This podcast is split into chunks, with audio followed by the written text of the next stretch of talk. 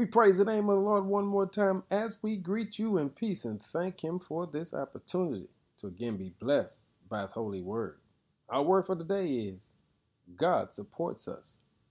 In this world that we're living in today, it's so refreshing to understand that God is still supporting us, that we have a God who's still on our side. You understand, a God that still has the ability to bear all or part of the weight and to hold us up. And family, I need us to be reminded that the psalmist is saying to you and I, for those that submit themselves unto God, for those that literally trust God, here's what God does He supports you. You're not in this by yourself. In fact, how great is our Lord? His power is absolute, His understanding is beyond comprehension. You want to know why? Because He wants us to know what it feels like to be supported by an all wise God. And so the psalmist reminds us the Lord supports the humble.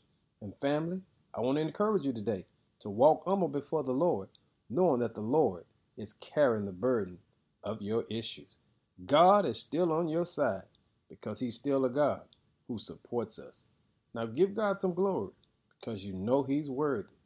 In Jesus' name, amen.